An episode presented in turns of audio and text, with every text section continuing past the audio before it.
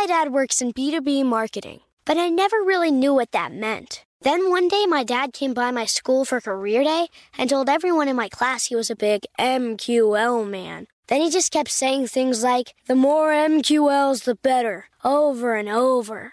My friends still laugh at me to this day. I think it means marketing qualified lead. One thing's for sure I'll be known as the MQL man's kid for the rest of my days. Why couldn't you just be a fireman or a lawyer? Why? You ruined my life, Dad.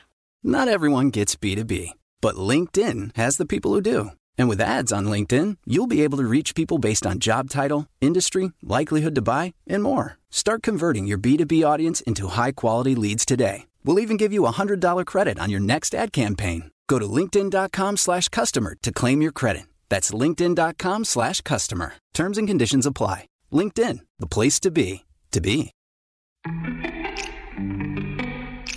Welcome to Before Breakfast, a production of iHeartRadio. Good morning. This is Laura.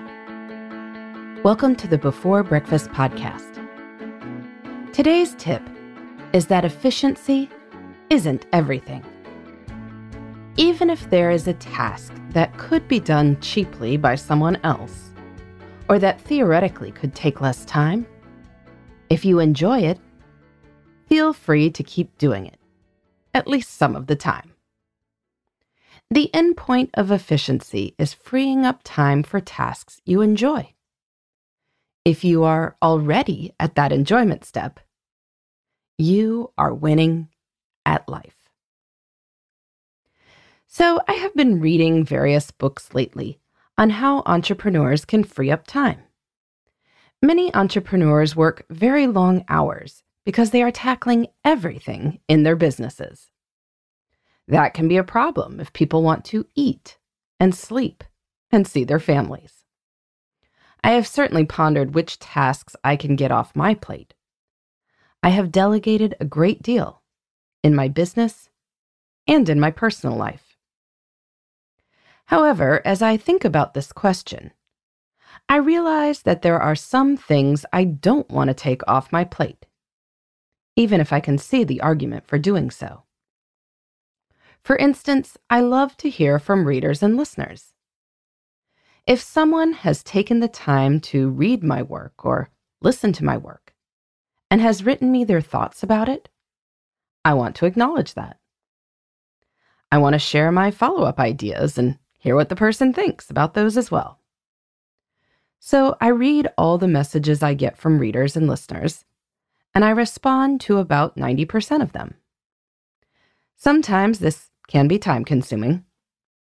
I recently ran a time tracking challenge where several thousand people kept track of their time for a week. Many of those folks then sent me their time logs afterwards, with thoughts on their schedules and their lives. Studying these time logs and responding to people's questions and discoveries took at least an hour a day for several weeks. It was pointed out to me somewhere in here that I could have created some automatic responses or response templates, or had somebody else help me go through all this, which is totally true. But I love learning about time. I love seeing how people spend their time.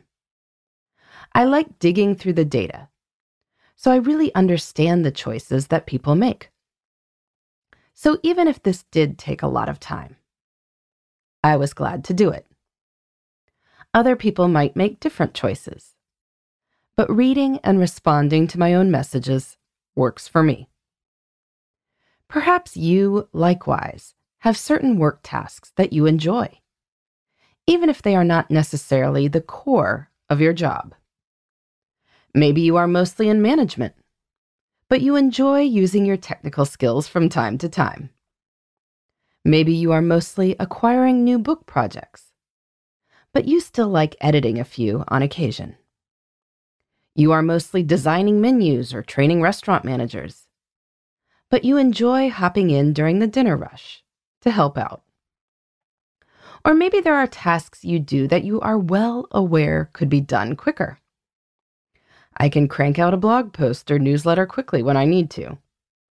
But sometimes I enjoy carving out extra time and coming back to the work a few more times to tweak a phrase or add a new angle. Does anyone notice or care?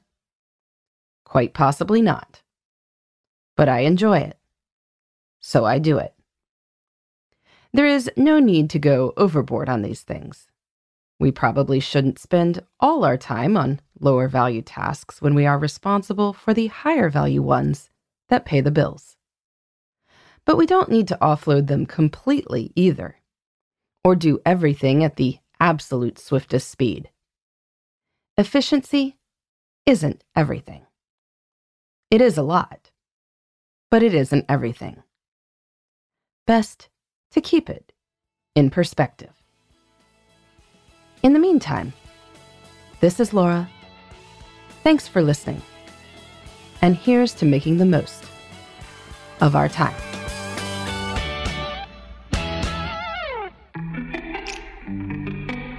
Hey, everybody. I'd love to hear from you. You can send me your tips, your questions, or anything else. Just connect with me on Twitter, Facebook, and Instagram at Before Breakfast Pod. That's B E, the number four, then breakfast, P O D.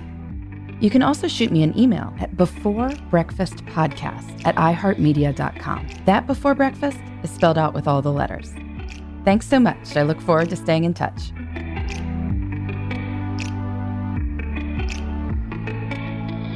Before Breakfast is a production of iHeartRadio.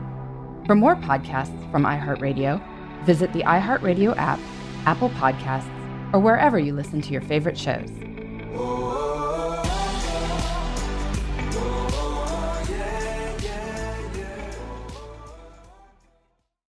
Hey, listeners. I know you love mornings.